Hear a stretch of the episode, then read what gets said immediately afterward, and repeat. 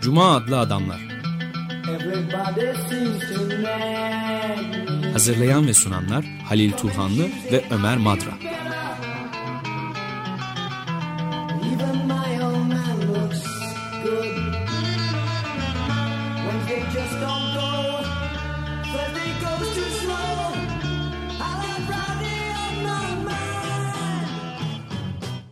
Merhaba Halil hoş geldin. Teşekkürler, hoş bulduk. Ee, Stüdyoda konumuz var. Sayın Profesör Şevket Pamuk. Kendisi de hoş geldiniz. diyelim. Hoş bulduk. Ee, Merhaba Profesör Şevket, Şevket. Pamuk Boğaziçi Üniversitesi öğretim üyesi ama bunun yanı sıra yabancı üniversitelerde de dersler vermiş. Pek çok akademik yayında da yazı incelemeleri yayınlanmış. Yabancı üniversiteler arasında 2008-2013 yılları arasında London School of Economics'e de dersler vermiş. Başta olmak üzere.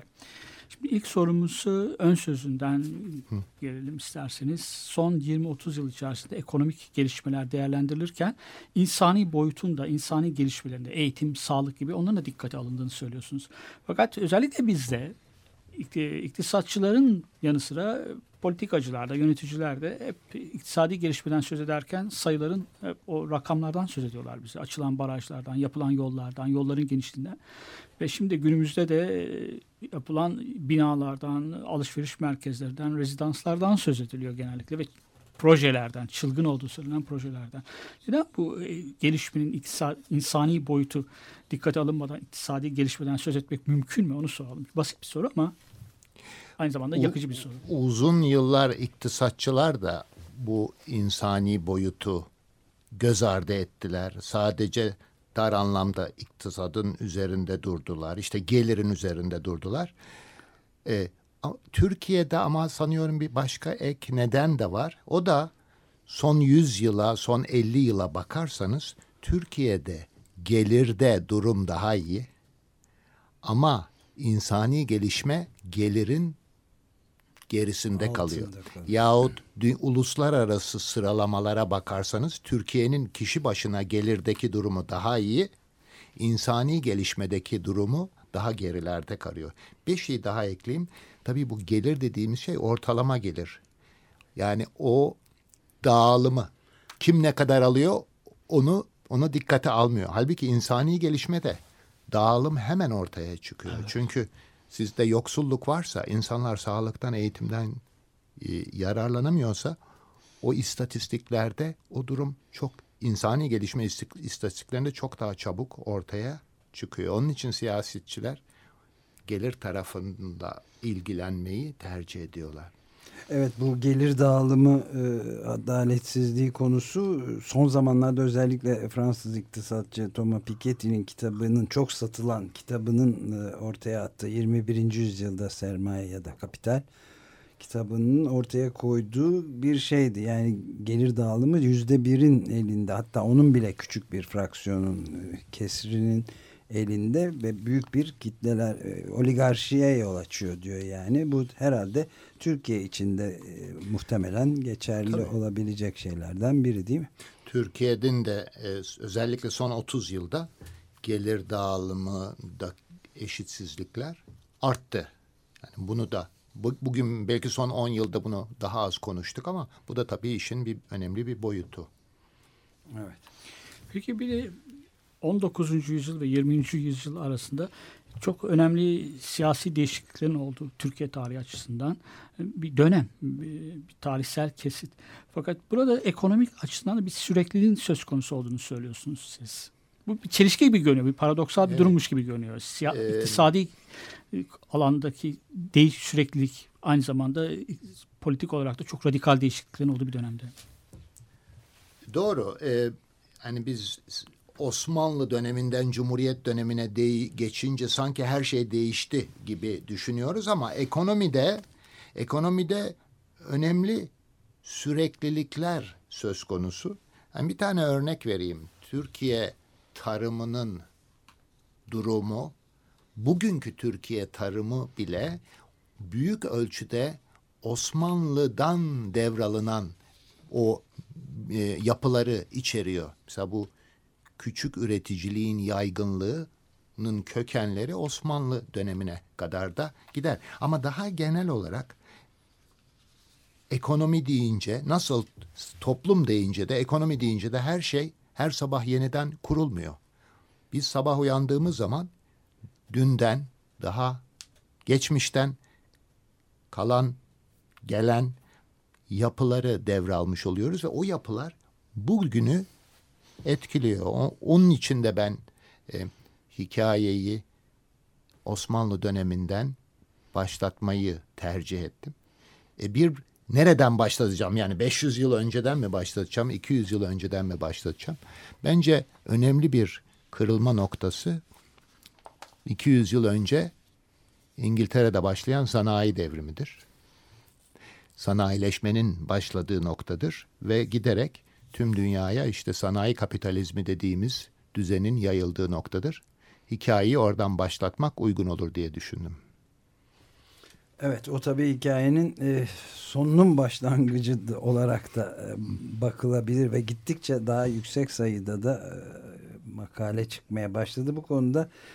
E, yani endüstri, özellikle bu kömürün e, fosil yakıtların devreye girmesiyle beraber çok büyük bir e, çevreye yönelik yani doğanın kendisine yönelik de çok büyük bir tahribatın bir krizi krize gidecek bir şeyin de başlangıcı olduğu özellikle şimdi anlaşılıyor. Yani ta tarım devrimine kadar 10 bin yıl öncesine kadar götürenler de var ki haklılar ama boyut çok daha küçük tabii ama fosil yakıtlarla kömürle birlikte mü- müthiş bir ivme kazanıyor boyut kazanıyor herhalde ve bunu daha herhalde gelecek için çok konuşacağımız bir şey. Evet ve orada da herhalde bu fosil yakıtların tüketim hacmi falan ve çevre üzerindeki etkisi olarak bakarsanız 20. yüzyılın ikinci yarısına kadar da o kadar önem daha etkileri daha sınırlıydı. Evet. Ama işte 60'larda 70'lerde mesela bu karbon ölçümlerin giderek ortaya koymaya başladı ki etki güçleniyor ve etki be- belirginleşiyor. Evet yani özellikle son mesela sadece denizlerle ilgili bir şey yapıldı okyanuslarla ilgili hatırlıyorum. Son 30 yıl içinde e, denizlerde son 40 yıl içinde denizlerdeki asitlenme oranının bu fosil yakıt kullanımına bağlı olarak yüzde 30 oranında artmış oldu. Bazikten a- asidik e, ortama bu da beslenme zincirini hayatı koparacak bir tehlike olarak görülüyor ama neyse yani Türkiye'nin ik- 200 yıllık iktisadi tarihi asıl Evet. konumuz tabii. Doğru yani sanayileşmenin getirdiği çok sorunlar var. Biraz ben geriye gideceğim kitapta. Osmanlıların e, iktisadi düzeniyle ilgili bir şey sormak istiyorum. Kendine özgü bir düzen e, aslında gibi görünüyor. Onu söyledim. Gerçekten kendine özgü mü? Hem İslam hukukunun kurumlarını almışlar, e, uygulamışlar. Nah gibi mesela. E, hem de İslam hukukuyla çelişen kanunlar çıkarmışlar. Bir tür karma düzen olduğunu söylüyorsunuz sizler. Bu çok e, Osmanlı'ya özgü mü bir şey mi? Bir kere ekonomide birçok şey sanayi devrimi öncesi başka ekonomilerle önemli ortaklıklar gösteriyor. Yani onu söyleyelim mesela tarımda üretim nasıl yapılıyor? Ne, teknoloji olarak bakarsanız yahut kent ekonomisinde teknoloji olarak bakarsanız pek çok kurumlara bakarsanız dünyada her yer demeyelim ama dünyada birçok şey iki, üç aşağı beş yukarı birbirine benziyor. Onun için her ülkeyi Osmanlı çok ayrıydı, Avrupa çok, Batı Avrupa çok ayrıydı, Doğu Avrupa çok ayrıydı dememek lazım. Ortak yanları var ama onun içerisinde tabii Osmanlı'nın e, ve belki daha genel olarak bu, bugün Orta Doğu bölgesi dediğimiz coğrafyanın kendine özgü bazı boyutları var. O ekonomi, ekonomi nasıl yönetiliyor, nasıl yönlendiriliyor, oradaki temel dinamikler nedir? Orada da tabii e, farklılıklar söz konusu. Bir de çok ikinci bir değişiklik var. Önemli değişiklik. Cumhuriyet döneminin içerisinde İkinci Dünya Savaşı'ndan sonra hemen çok partili rejime geçiş. Bir siyasi başka bir siyasi parti görüyoruz. Siyasetin sahnesinde Demokrat Parti. Ben, ben küçüklüğümden beri duyarım. Köylü traktörü Demokrat Parti zamanında tanıdı derler. Köye geldi, çarıktan kurtuldu ve traktörü kavuştu derler. Ama aynı zamanda o dönemde şehirlere doğru, kırdan şehirlere doğru bir göç var. Yani şehirleşmenin de başladığı bir dönem. Bu da biraz çelişkili gibi görünmüyor mu? Hem kapitalizm kıra giriyor, kırda gelişiyor. Hem de kırda, kırı terk ediyorlar insanlar. Köylüler. Ee, aslında orada aslında orada belki çelişki yok şu bakımdan. Ee, bir kere söylediğiniz gerçekten doğru. İkinci Dünya Savaşı sonrası Türkiye için bir kırılma, bir yeni dönemin başlangıcı. Ne açıdan? Sanayileşmenin başlangıcı açısından değil de e, sanayileşmenin temposunun artması ama dediğiniz gibi kentleşme açısından çok önemli. Yani bu biraz önce değindiğimiz bu sanayi devrimi dediğimiz olayın sonuçlarının Türkiye ölçeğine yayılmaya başlaması İkinci Dünya Savaşı'ndan sonra olmuştur. 1930'larda devletçilik var ama o zaman bu fabrikaların 1930'lardaki devletçilik dönemindeki fabrikaların sayılarına bakarsanız çok sınırlı kalmıştır. Özel veya kamu. İkinci Dünya Savaşı'ndan sonra evet traktör giriyor. Traktörle beraber ama belirgin bir şekilde ortaya çıkıyor ki o insanların kırdaki insanların onlar ayrılsalar bile traktörle o üretim tarımsal üretimi yapmak mümkün olacak. Bir kısmı tarımda işsiz kaldığı için kentlere geliyorlar. Bir kısmı da kentlerde daha fazla gelişmişlik var. Kentlerde eğitim var. Kentlerde sağlık hizmetleri sunuluyor. O zaman biz bu yaşamımızı düzeltmek için, gelir durumumuzu düzeltmek için kentlere gidelim diye de söylüyor. Onun için bu ikisi birlikte. Birbirini tamamlıyorlar diyorsun. Evet. E peki tarımın yani tarımsal bölgenin özellikle son zamanlarda sık sık dile getirilmeye başlanan bir e, kaygı var öyle söyleyeyim. Yani tarımsal kesimde çalışan insanlar şehirlere göç etmek e, özellikle de varoşlarda kendilerine da- dayanıksız bir hayat biçimi kurmak zorunda kaldılar ama bu arada da tarım e, yerine de işte inşaat vesaireye dönüş kentsel dönüşüm denen şeye dönüşüldü diyor. Bunun köklerinin yani bu doğru mu bir kere bu gözlem mesela Seyfettin Gürsel'le geçen konuşuyorduk bu Soma için bunun pek geçerli olmayabileceğini söylemişti. Yani Soma'daki işçiler için e, başka bir yol yoktu e, dedim ben. E, Tam da öyle değil aslında diyor.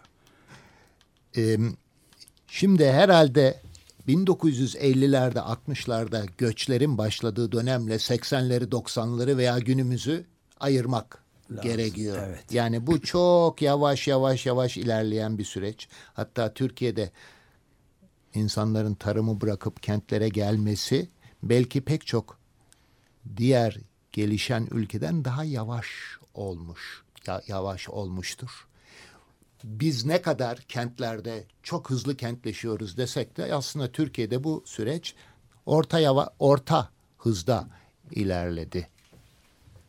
Bunun bir nedeni var.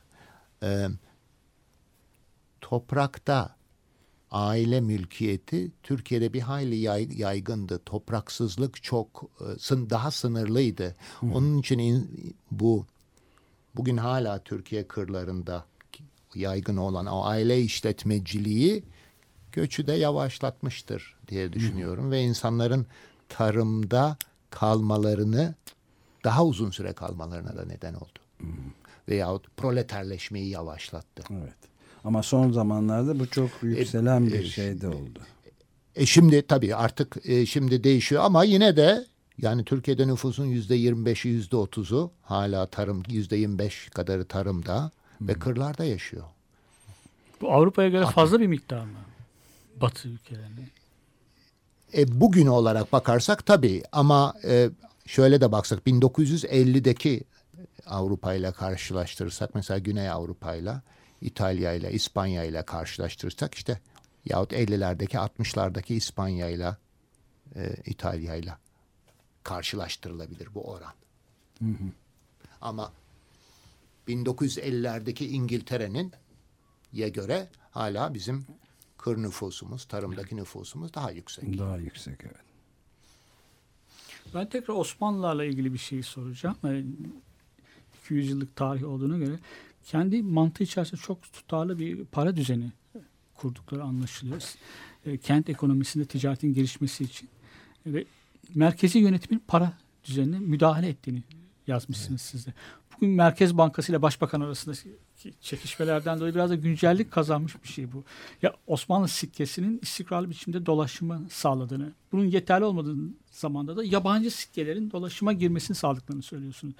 Bu ilginç geldi bana burada. Yani tutarlı bir para düzeni kurmuş olmaları ve merkezde buna müdahalede bulunması. Şimdi bu devletin ekonomiye müdahalesi meselesi Evet. aslında Daha geniş bir şey. çok sorun. evet ama tam oraya oturuyor sorunuz.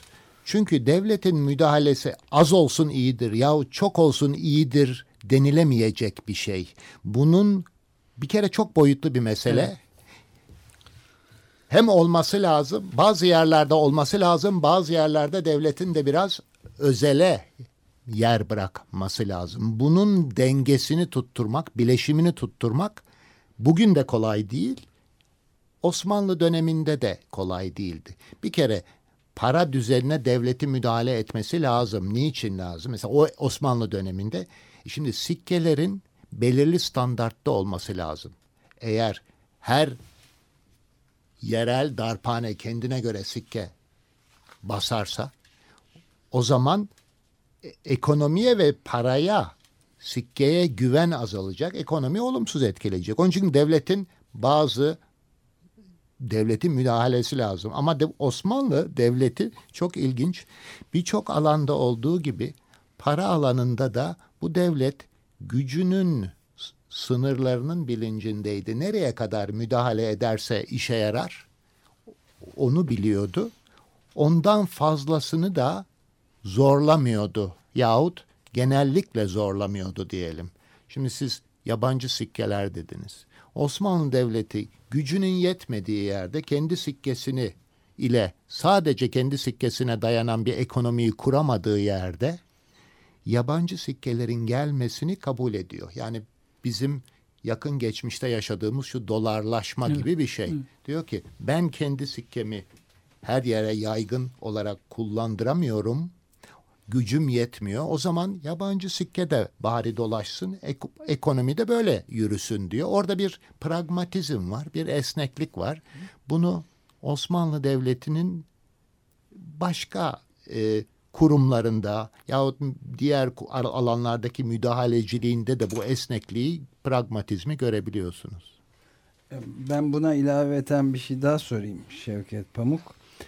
Ee, şimdi devlet müdahaleciliğinin e, e, esnek bir e, yapısı olması e, gerektiği üzerinde söyledin demin e, böyle bir ilkeyi.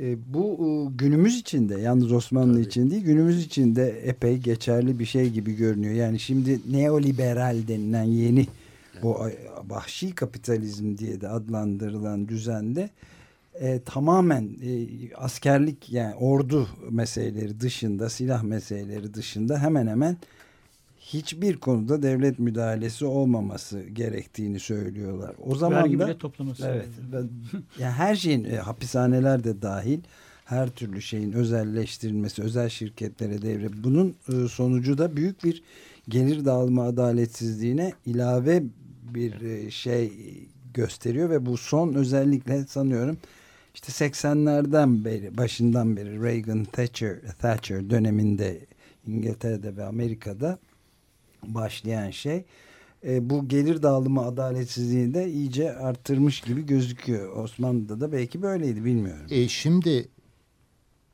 tarihe bakarsanız iktisadi kalkınma sürecinde başarılı olmuş bütün ülkelerde devlet müdahaleciliği var.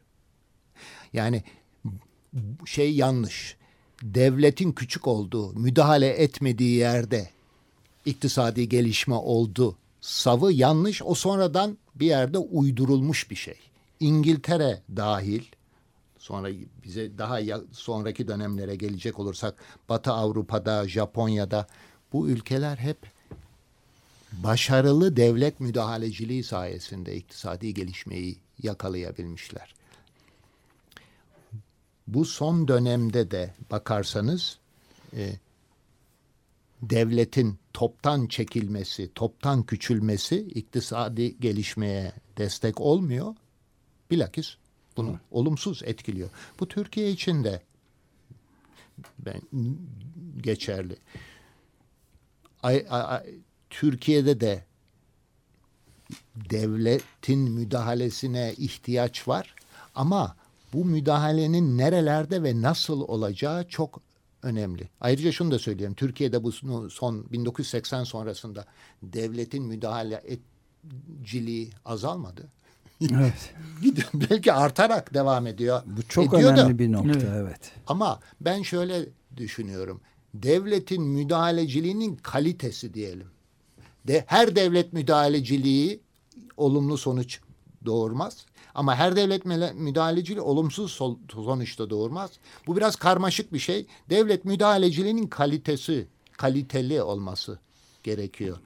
Sanıyorum Türkiye'de hani son 50 yılda da bakarsak ama özellikle son dönemde devlet müdahaleciliği nin kalitesi giderek düştü. Yani bu sonunda akrabaları zengin etmek, bizim partiden arkadaşları zengin etmek şekline dönüştü. O da bir devlet müdahaleciliği. Evet. Eş, Ama- dost, ahbap, Evet. Bu bu bu da bir müdahalecilik. Ne oldu? Kalitesi çok düştü. Oysa kaliteli devlet müdahaleciliği şart başarılı iktisadi gelişme için. Belki bu alana bu alanda şeyi de söyleyebiliriz. Bazı alanlarda da e, de- devletin e, kaliteli müdahalesinin e, bazı alanlarda zorunlu olduğunu da yani eğitim, sağlık ve kamu taşımacılığı gibi alanlar. Mutlak, mutlaka. Sonra başka şeyler düşünelim. Ee, belirli konularda kurumların güçlenmesi için, yasaların uygulanabilmesi için, düzgün yasalar çıkarıp onların uygulanabilmesi için de devlete ihtiyaç var değil mi? Sadece güvenlik açısından değil, birçok açı bakımdan devlete ihtiyaç var. Ee, bütün bu alanlardan devlet çeki- çekilirse ekonomi için de mutlaka olumsuz sonuçlar çıkarır. Sanayileşme için de devlete ihtiyaç var. Sanıyorum bu bu bunlar yavaş yavaş bu dersler alınacak, Türkiye'de de alınacak ama epey o Vakit zamana kadar epey bir maliyet ödenecek, bedel ödenecek. Özellikle de zaman açısından çok ağır bir bedel de ödememiz ihtimali var tabii. Evet. İktisadi krizlerden çıkış için de devletin müdahalesine gerek duyuluyor. Mesela 1930'larda 1929 krizinden çıkış için yeni anlaşma New Deal politikaları biraz devlet müdahalesiydi. Şimdi si- 2008'den sonra da devlet müdahalesinin tekrar Keynesçi politikalara dönüşten söz edilmeye başlanmıştı. Benim sorum baş biraz daha farklı. Siz Türkiye'de 1930'larda e, Türkiye'de bu krizin çok ağır biçimde yaşandığını söylüyorsunuz. Geliş ama sonuçta da gelişen ülkeler ortalamasından daha yüksek bir büyümenin de gerçekleştirilmiş olduğunu söylüyorsunuz. Korumacılık önlemleri. Ama e, bu önlemler, korumacılık başka ülkelerde de şey yapmıştı, yürürlüğe girmişti bu tür politikalar. Neden Türkiye bu böyle bir büyümeyi gerçekleştirebildi? Bir başarı bu Son, aslında. son dönemi mi konuşuyoruz? Hayır 1930'lar. durumu. 30'larda. Evet. 30'larda aslında e, gelişen ülkelere bakarsanız hepsi korumacılık uygulayamadılar. Çünkü 30'larda en azından pek çok ülke o sırada Avrupalıların, Avrupa devletlerinin sömürge imparatorluklarının bir parçası olan pek çok ülke vardı. E, e, Avrupa devletleri bu ülkelerde mesela bir tane Endonezya diyelim yahut Mısır diyelim yahut Cezayir diyelim. E, bu, bu ülkelerde sanayileşmenin başlamasını istemiyorlardı. Onun onun için e, korumacılık tüm gelişen ülkelerde uygulanmadı. Türkiye korumacılığın uygulandığı bir ülkelerden biridir ve korumacılık 1930'larda olumlu sonuçlar verdi Türkiye'de. Türkiye bunu bir adım da ileriye götürdü 30'larda. Özel sektör de zayıftı. Onun üzerine Türkiye korumacılık artı devlet eliyle sanayileşme diye bir model Gelişti. geliştirdi. Ve bu ama bu dünya bunalımı koşullarında ortaya çıkmıştır. Evet. Bir e, ara verelim. E, bir nefes alsın dinleyicilerimiz. Ağır konular çünkü. e, bu arada e, ben söyleyeyim Şevket Profesör Şevket Pamuk'la Türkiye'nin 200 yıllık iktisadi tarihi adlı kitabından kalkarak tam da bu konuları günümüze kadar gelen konuları e, tartışıyoruz. Konuşuyoruz Cuma adlı Adamlar programında. Türkiye İş Bankası kültür yayınlarından e, yayımlanan bir e, kitap, yeni yayımlanan bir kitap ve onun üzerinden konuşmaya da birazdan devam edeceğiz. Şimdi The Primitives grubundan I'm Not Saying adlı parçayla devam ediyoruz.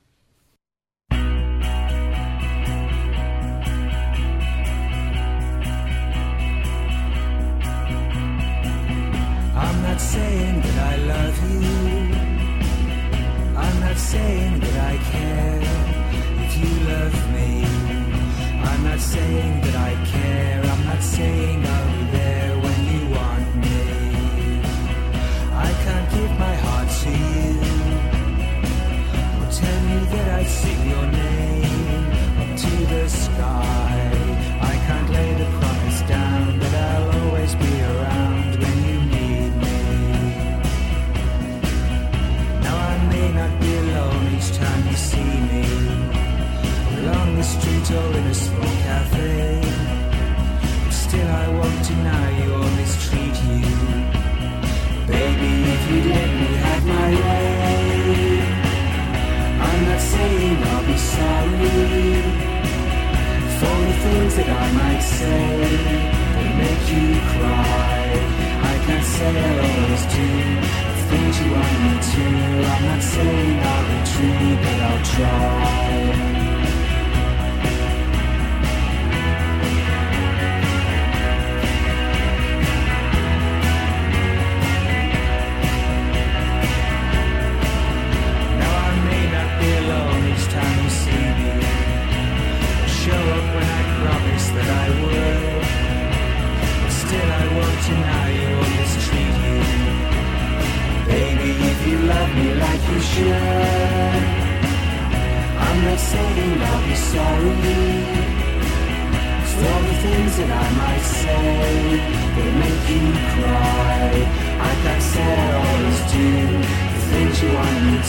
I'm not saying I'll be true, but I'll try. I can't say I always do the things you want me to.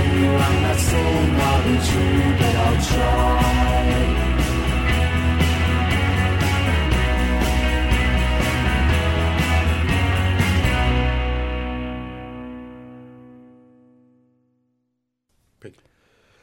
I'm Not Saying adlı parçayı dinledik The Primitives'den. Cuma adlı Adamlar programında Açık Radyo'da 94.9'da ve konuğumuz Şevket Pamuk. Profesör Doktor Şevket Pamuk. Boğaziçi Üniversitesi İktisat Tarihçisi ve İş Türkiye İş Bankası yayınlarından yayımlanmış kültür yayınları dizisi içinde Türkiye'nin 200 yıllık iktisadi tarihi kitabını alt başlığı da büyüme, kurumlar ve bölüşüm bu konuları tartışmaya devam ediyoruz. Evet Ben mi sorayım? lütfen. Ee, bu Cumhuriyet'in başlangıcıyla ilgili bir soru o zaman. Yeni ulus devletin iktisadi politikalarıyla ilgili bir soru. Ulus devlet kurulduğunda 1938'den beri uygulanmakta olan bir açıklık rejimi var. Dış açılma rejimi Osmanlı'nın. Bu açık ekonominin terk edildiği ediliyor sanıyorum ama çok da zikzaklar yapıyor deyim yerindeyse Cumhuriyet'in ya da konjonktüre göre değişiyor. Evet. Devletçi mi, liberal mi oldu? Ee, bu değişimler bir çok kısa bir özetini alabilir miyiz sizden? Nedir? Neyi yapmak istiyor Cumhuriyet'in kurucuları? İktisat politikaları nedir? O İzmir İktisat Kongresi çok konuşulmuştur. Evet. Şimdi bir kere Cumhuriyete genel bakarsak Cumhuriyet dönemine şöyle bir gözlemim var. Ee, son yüzyılda dünya ekonomisi bir hayli değişik dönemlerden geçti. Dünyanın ekonomisinde değişik dönemlerde değişik iktisadi modeller benimsendi, popüler oldu diyelim yahut uygulandı. Hı hı. Son 100 yılda hatta son 200 yılda her dönemde kitapta dört tane ayrı dönem tanımladım. Her dönemde dünyada egemen olan iktisadi model neyse sonunda Türkiye'de bunu uygulamıştır. E, bu çok ilginç e, önemli bir şey. Evet. Bunun bir nedeni e, şu. Türkiye siyasi, jeopolitik olarak da önemli bir kavşakta yer alıyordu. Dünyanın gittiği yön, dünyadaki egemen iktisadi eğilimlerden çok farklı bir şey yapması mümkün değildi. Dış baskılar nedeniyle diye düşünelim. Buna bir başka neden de ekleyebiliriz. Türkiye böyle petrol gibi çok büyük zenginliği olan bir ülke değil. Onun için uluslararası baskılara, genel trendlerin dışında kalıp kendi kaynaklarıyla ekonomisini uzun vadeli olarak sürdürmesi mümkün değil. Bir yerde o küresel eğilimlere uyum göstermesi gerekiyor.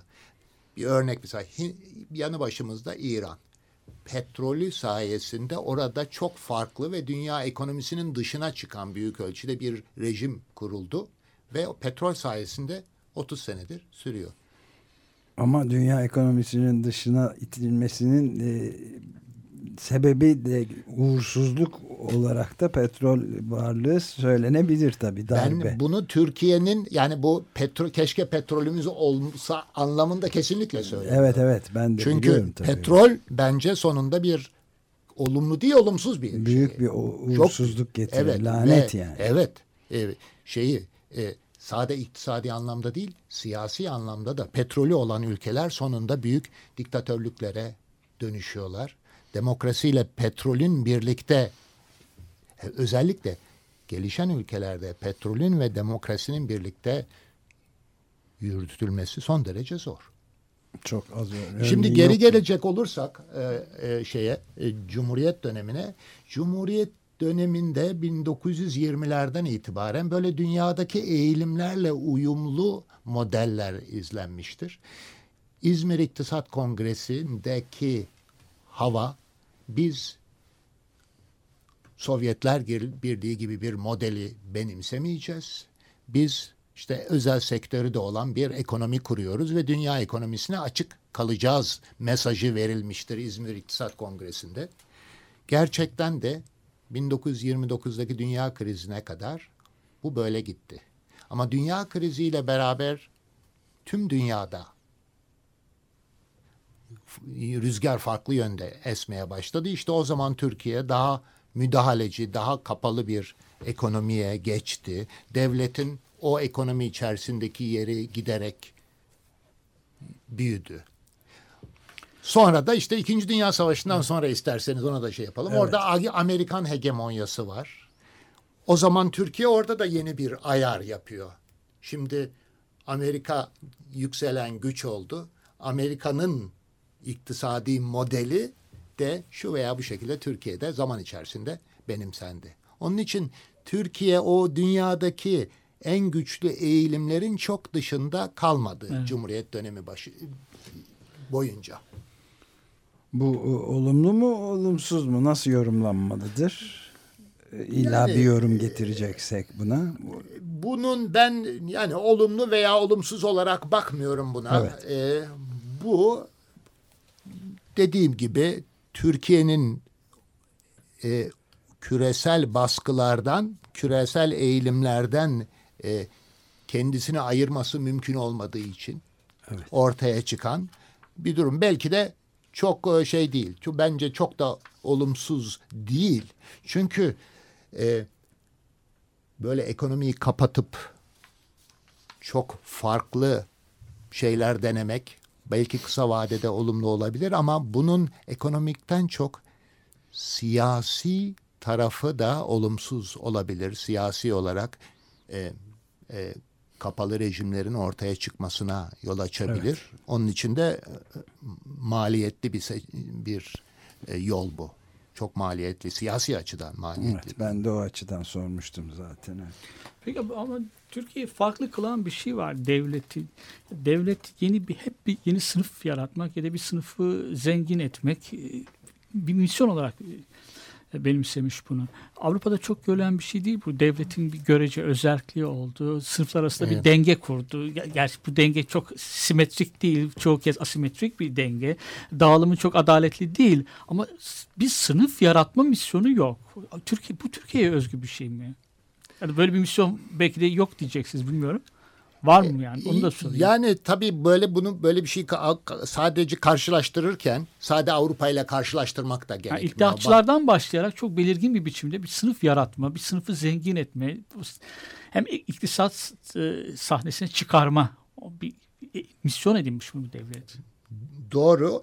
Şimdi Osmanlı döneminde Osmanlı döneminde devlet aslında hani özel sektör gelişsin, bizim güçlü bir özel sektörümüz olsun diye öyle bir dert içerisinde değil. Ve ayrıca da o zamanki tüccarlar, özel sektör, mesela Batı Avrupa'da olduğu gibi devleti de denetleyemiyor. Devlet onların devleti değil. Osmanlı Devleti tüccarın, özel sektörün devleti değil. Ama Batı Avrupa'da, İngiltere'de de, sonra efendim Venedik'te de, İtalya'da da devlet büyük ölçüde özel sektörün devleti idi. Şimdi e, 19, son 19. yüzyılda gayrimüslimler ekonomide öne çıkıyorlar ama gayrimüslimlerin de siyasi gücü yok. İttihat Terakki döneminden itibaren bakıyorlar. Ya, ya bu, bu ne diyelim özel sektöre bir burjuvaziye ihtiyacımız var. Hem siyasi açıdan ihtiyacımız var hem de iktisadi açıdan ihti- ihtiyacımız var. İşte Ziya Gökalp de bunu söylüyor. Diyor ki bizim bu ülkede böyle bir Müslüman müteşebbis kesim yaratmamız gerekiyor. Ve İttihat Terakki sonra da Cumhuriyet Halk Partisi döneminde devlet bu özel sektörü, Müslüman Türk özel sektörü yaratma görevini üstleniyor. Cumhuriyet dönemi, ekonominin tarihini büyük ölçüde bunun üzerinden de okuyabiliriz. Peki buna şeyi de katabilir miyiz? Yani ta 1915'e kadar işte Ermenilerin tehciri ya da jenositli soykırım ne denirse adına onların mal varlıklarına bütün de el koyup özellikle bu Türk Müslüman Türk sermayeye aktarılması gibi bir e, durum da Bu da onun bir var. parçası. Evet. Bu da yani bunun ne diyelim Birinci Dünya Savaşı'ndan hatta 1908'den başlatarak 50'lere, 60'lara, 70'lere kadar gelen bir zaman diliminde bütün bunlar onların parçası. Varlık vergisi de bunun Varlık parçası. vergisi evet onu söyleyecektim Trakya Yani bu şekilde e, olayları o za- e, Yahudilere yapılanlar Birinci Dünya Savaşı öncesinde başlayan evet o Birinci Dünya Savaşı öncesinde ekonomide gayrimüslimler daha güçlüydü. Zaman içerisinde bu mallar, varlıklar, sermaye Müslüman Türklere aktarıldı. Değil mi? Bu hep on- bunlar onun onların bir parçası oldu. Ama o bu sürecin uzun vadeli bazı sonuçları da var. Şu şekilde daha o dönemlerden böylece bizim özel sektörümüz devlete bağımlı. Devletten daha devletin karşısında e, ilk aşamalarda iktisadi olarak da sade siyasi olarak değil iktisadi olarak da zayıftı. Bizim özel sektörümüz zaman içerisinde iktisadi olarak güçlendi. İkinci Dünya Savaşı sonrasında özellikle güçlendi. Ama devletin yahut şöyle diyelim siyasi gücü elinde tutan seçkinlerin partinin karşısında özel sektör özel sektör siyasi olarak zayıf ve bağımlı. Ve bugün içinde bunun önemli sonuçları var. E, Peki bu durumda bir de e, son e, yıllara yani 1960'larda mesela solun da Türkiye İşçi Partisi ve diğer şeyle işçi hareketleriyle beraber emek hareketleriyle bir yükselmesi varken çok sık söylenen bir e, slogan vardı. Yani devlet eliyle fert zengin etmek. Buna karşı çıkan çok birçok hareket olmuştu sanki günümüzde de benzeri bir şey bunca 50 yıl sonra bundan Hı. tam 50 yıl yarım yüzyıl sonra aynı duruma tekrar rastlıyormuşuz gibi bir şey geliyor. Tarihsel perspektif açısından bakıldığında doğrulanabilir Doğru. mi bu? Ne e, zaten kitaptaki e, temalardan bir tanesi de zaman içerisinde değişim var ama bazı şeylerde süreklilik kazanmış. Yani buna birazcık da şey diyelim. Tarihten gelen bazı e, yapılar var. Bazı iş yapış yahut me, sosyal siyasal süreçler var. Bunlar zaman içerisinde kendilerini yeniden üretiyorlar. Çok kopuş, radikal kopuşlar mümkün olmuyor galiba. E, bazı yerlerde kopuşlar olabilir ama o kopuşlardan sonra da yine bazı bazı şeylerin tekrar ettiğini görüyorsunuz. Yani ben biraz önce devlet müdahaleciliği konuşuluyordu. Evet. Devletin müdahale biçimlerinde çok ilginç süreklilikler var. Bazı şeyler kendisini e, sürdürüyor. E, devlet Türkiye'nin belki kendine özgü bazı özellikleriyle de birleşerek devlet yahut siyasal iktidar 1930'larda olduğu gibi 1900 70'lerde olduğu gibi yahut 80'lerde olduğu bu gibi bugün de, de ekonomiye müdahale ediyor ama oradaki sanki sık sık görülen bir şey en büyük kaygısı kendine yakın evet. bir özel sektör yaratmak. Onun için ama özel sektör de buna karşı direnmiyor. Özel sektör de direnemiyor. Bunu kabullenmek durumunda kalıyor. Ve iktidarların en sevdiği şeylerden biri. Kendilerine yakın bir özel sektör yaratmak. Son dönemde bunun belki en aşırı örneklerinden birini gördük. Ben evet. hem sizin hem de Ömer Madda'nın söylediklerine bir ekleme yapmak istiyorum. Varlık vergisinden söylediniz. Onun biraz daha geçmişe dönmek lazım. 1930'larda Trakya'da Yahudi evet. azınlıklara uygulanan bir baskı evet. var. Ama bir de 1915 var. Çok önemli bir tarih 1915. Onun da biraz 1909 Adana'da başlayan bir olay. Evet. Şimdi Adana'da özellikle bir eşrafın e, Ermeni mallarına el konulduğu ve e, daha sonra da o aynı kişilerin, aynı taşralı seçkinlerin diyelim e, Kurtuluş Savaşı'nı desteklemelerinin, işgal kuvvetlerine karşı tavır almalarının nedeninin e, ellerindeki el koydukları, gasp ettikleri malların Fransızlar tarafından geri alınacağından korkulduğu için e, destekledikleri ve anti-emperyalist tavırların, onların ancak tırnak içinde burjuva niteliklerinin bundan ibaret olduğu söylenir. E, bunu da katılır mısınız bilmiyorum. Yani bu tamamen çok... sade bu değil ama bu da işin bir parçası. Yani ben bu tür e, süreçlere bakarken Hani bu tavırın bir tane de nedeni vardır demiyorum evet, ama evet. mutlaka bu bir bunların olabilir da, bunların da bu işin iktisadi boyutu da var. Bunlar karşılıklı. Evet. Bunlar karşılıklı birbirlerini etkileyerek gidiyorlar ve mutlaka yani bir 60-70 yıllık süreçte bu malların el değiştirmesi olayın önemli bir parçası. Çünkü ben kitabı okudum. İktisatçı değilim bilemiyorum tabii. Ama ta, iktisat tarihi merak eden birisiyim. Profesör Fatma Müge Göçek'in yabancı e, burjuvazinin yani ticaret yapanların elinde servet birikenlerin, ticaretle servet birikenlerin sadece azınlıklar olduğunu e, dair bir kitabını okumuştum. Orada te, temel tezi buydu. Özellikle Ermeniler, özellikle Rumlar. Yani hem yabancı e, iyi eğitim görmüşler, yabancı dış e, da iyi te, temas kurabilen insanlar olduklarını söylüyordu.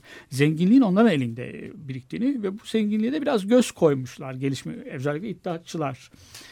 Bir başka sorun var. Bitmek üzere galiba. Yok daha var, var Peki, biraz benim 1980 ve sonrası ile ilgili bir sorum. Ee, biraz dönem olarak atlıyoruz ama e, 1980'deki o 24 Ocak kararları e, darbeden önce alınmıştı. Süleyman Demirel hükümetin döneminde.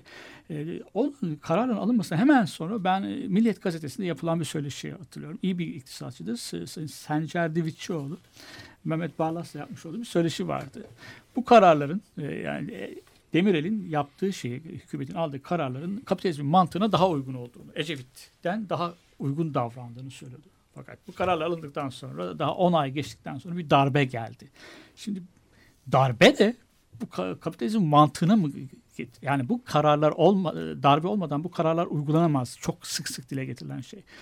Kapitalizm mantığı Türkiye gibi ülkelerde, Şili gibi ülkelerde ya da Yunanistan'da, bazı Akdeniz ülkelerinde, Güney Akdeniz ülkelerinde hep bu darbeleri mi gerektiriyordu? Başka türlü olamaz mı? Hep bunu düşünüyorum insanlar. Yani hayatımızda 10 yıl, 15 yıl böyle geçti. Hatta o dönemin e, anayasasıyla yaşıyoruz hala büyük ölçüde. Biraz değişti ama aynı hala o dönemin anayasasıyla yaşıyoruz ve daha dün darbeciler ancak dün galiba ee, ceza yediler. mahkum oldular evet. Yani 34 da, sene sonra. Evet. Kapitalizm böyle darbeleri de gerektiriyor mu? Onu demek istiyorum. Özetle biraz Ge toparlayayım. Gerektirebiliyor ama ben şunu da söylemek istemiyorum. Kapitalizm her yerde her zaman darbeler gerektirmiştir. Evet.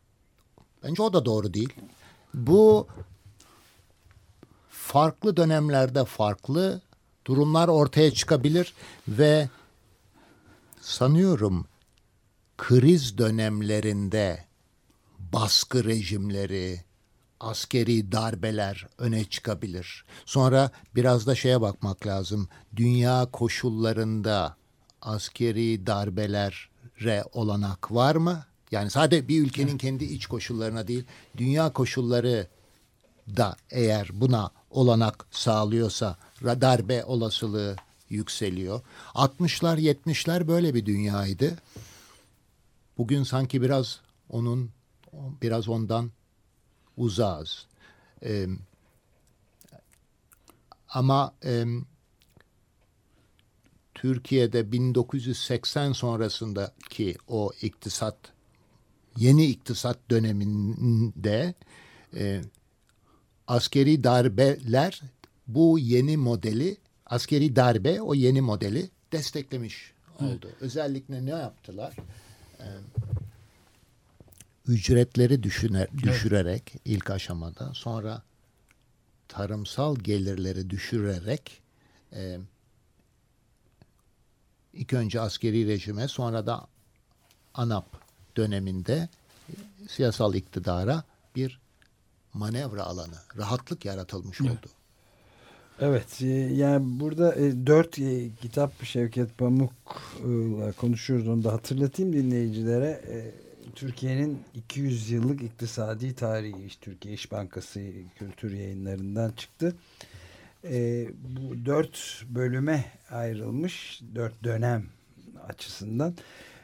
Şimdi son olarak da bu neoliberal politikalar ve küreselleşme diye ayrılan 1980 ile 2010 yani bütün dünyada da neoliberalizmin e, yükseldiği dönemin Türkiye'de de yansımalarının aynen olduğunu zaten daha önce de konuşmuştuk.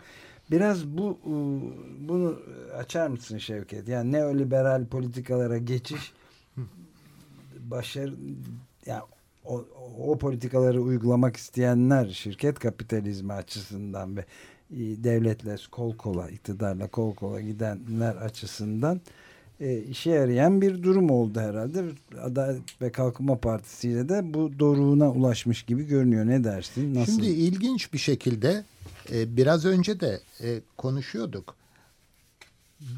İşin teorisine bakacak olursak bu neoliberalizm döneminde sanki devlet küçülecek, devletin ekonomi üzerindeki müdahalesi, etkisi azalacak, orayı piyasa, firmalar dolduracak deniliyordu. Ama bu böyle Ama olmadı. olmadı. Türkiye'de bu böyle olmadı. Bunu son dönemde gayet açık görüyoruz. Ama pek çok diğer gelişen ülkede de bu böyle olmadı. Ee, yani o zaten e, işte Washington Consensus denilen, Washington mutaba, mutabakatı denilen politikaların teoris, teoride öyle olacak. Devlet küçülecek. Tamamen piyasaya bırakılacak deniliyordu. Ama sonra bizzat Washington'daki uluslararası kurumlar da kabul ettiler ki devletin kapitalizmin devlete ihtiyacı var. Kapitalizmin devletin regüle etmesi, en azından regüle etmesi gerekiyor.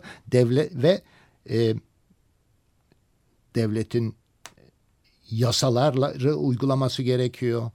Sosyal politika uygulaması gerekiyor ve ondan ondan öte birçok yerde devletin bulunması gerekiyor. Onun için hani ne, neoliberal dönem dediğimiz dönemi devletin çekilmesi olarak yorumlamamak gerekiyor.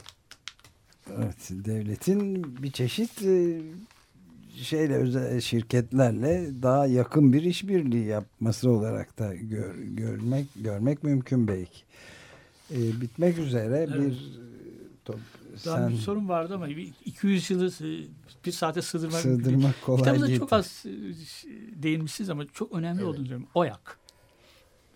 Çok Evet. şey yapacak. Türkiye'miz çok ayrıcalıklı bir holding. Böyle bir başka bir örneği var mı? Yani ordu hep ikti- siyasetin içerisinde değil ama ekonominin de tam ekonomi. ortasındaydı ordu Türkiye'de hala. Şimdi ger bu şu bu OYAK tabii Türkiye'de önce silahlı kuvvetlerin siyasi hayattaki önemli yeriyle ilişkili bir şey değil mi? Siyasi hayatta silahlı kuvvetler gücü olduğu için OYAK iktisadi olarak güçlü bir kurum olabildi. Ama Türkiye bu bakımdan e,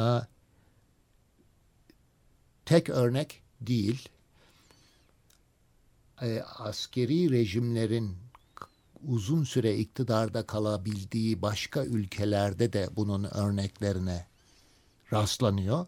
Ve nihayet askeri rejimin neredeyse yahut asker destekli rejimin neredeyse kural olduğu ülkelerde bu tür şeyler bizdeki oyak örneğinden de daha yaygın olabiliyor. Bunun en çarpıcı örneği Mısır. Mısır tabii. Mısır. Yani Mısır'da e, bizim Türkiye'deki OYAK örneğinden çok çok daha geniş bir e, askeri şirketler yahut silahlı kuvvetlerle ilişkili şirketler e, e, kümesi var ve onların ekonomi içerisindeki payı, mal varlıklarının değeri falan ekonomi içindeki çok daha güçlü. Ama bunu mesela Endonezya'da başka ülkelerde de buna benzer şey- şeyler bulmak Fakat mümkün. e, çok da ciddi eko, e, demokrasi sorunu olan ülkeler yani. E tabii bunlar bunlar bu sekt, iktis, şirketlerin gücü askerlerin siyasi ve toplumsal Evet. hayattaki etkileriyle doğru orantılı. Siyasi gücü olmadan bu mümkün değil. Evet. Evet galiba bitti. Dediğim Evet. gibi 200 yılı bir Şevket saate sığdırmak mümkün değil. Pamuk'la beraberdik Türkiye'nin 200 yıllık iktisadi tarihi kitabını konuştuk. Türkiye İş Bankası yayınlarından çıkmış olan. Çok teşekkür ederiz Şevket. Çok çok teşekkürler. Ben de davet ettiğiniz için çok teşekkür ederim. Daha sonra bunun yol açacağı çeşitli konuları başka programlarımızda da konuşabilmek, tartışabilmek umuduyla diyelim. Ve çıkarken de Jay Maskis'ten bir parça çalıyoruz. Is It Done adını taşıyan bir parçayla da bitiriyoruz. Hepinize günaydın.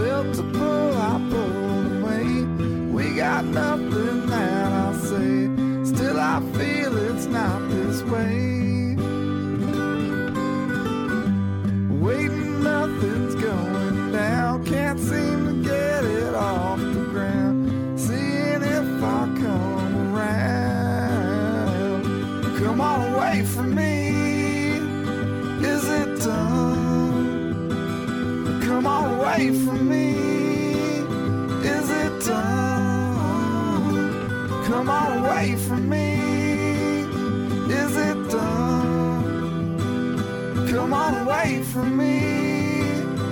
Is it done? Or is it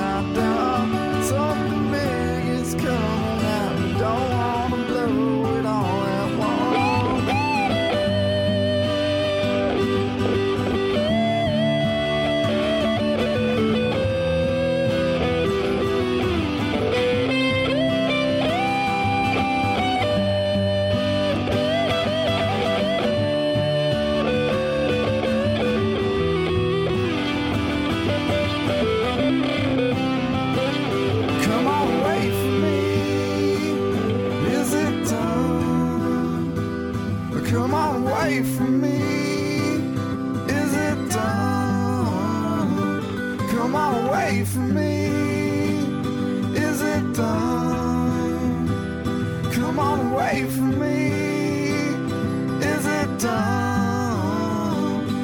Is it you?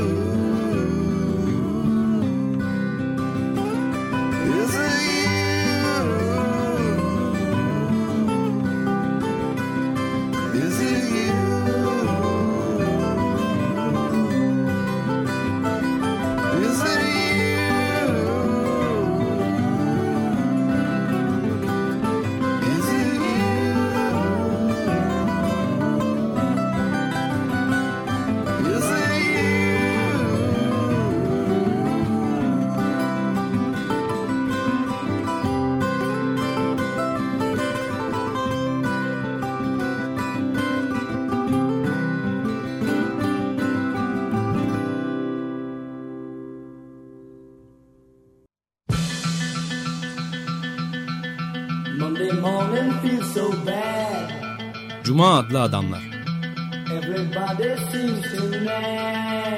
Hazırlayan ve sunanlar Halil Turhanlı ve Ömer Madra.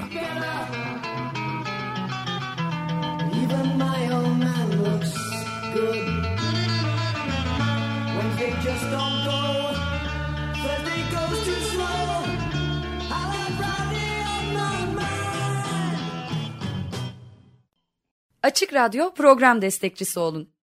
Bir veya daha fazla programa destek olmak için 212 alan koduyla 343 41 41